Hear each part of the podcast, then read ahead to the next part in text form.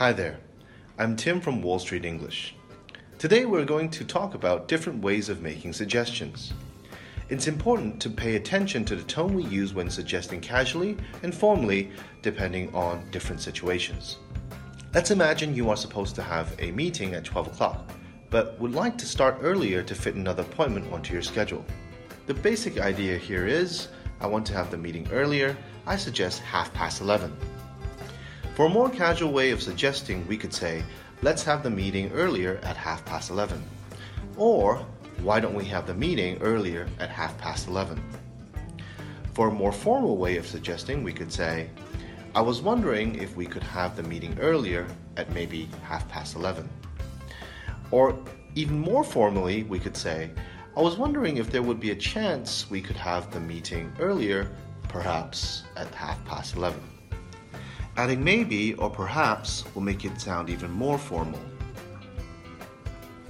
There are many people who like to be more direct and use the word suggest in their sentences. But many people make the mistake of putting to after the verb suggest, which makes this grammatically incorrect. Here are the correct ways of using them.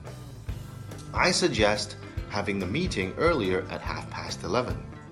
Or, I suggest we have the meeting earlier at half past 11. Notice that we didn't use to in these two examples. This is because when using the verb suggest, we either use a noun or gerund, the ing form, or the subject with the bare infinitive form, the verb without to. So be sure to pay attention to the verb forms used after the verb suggest.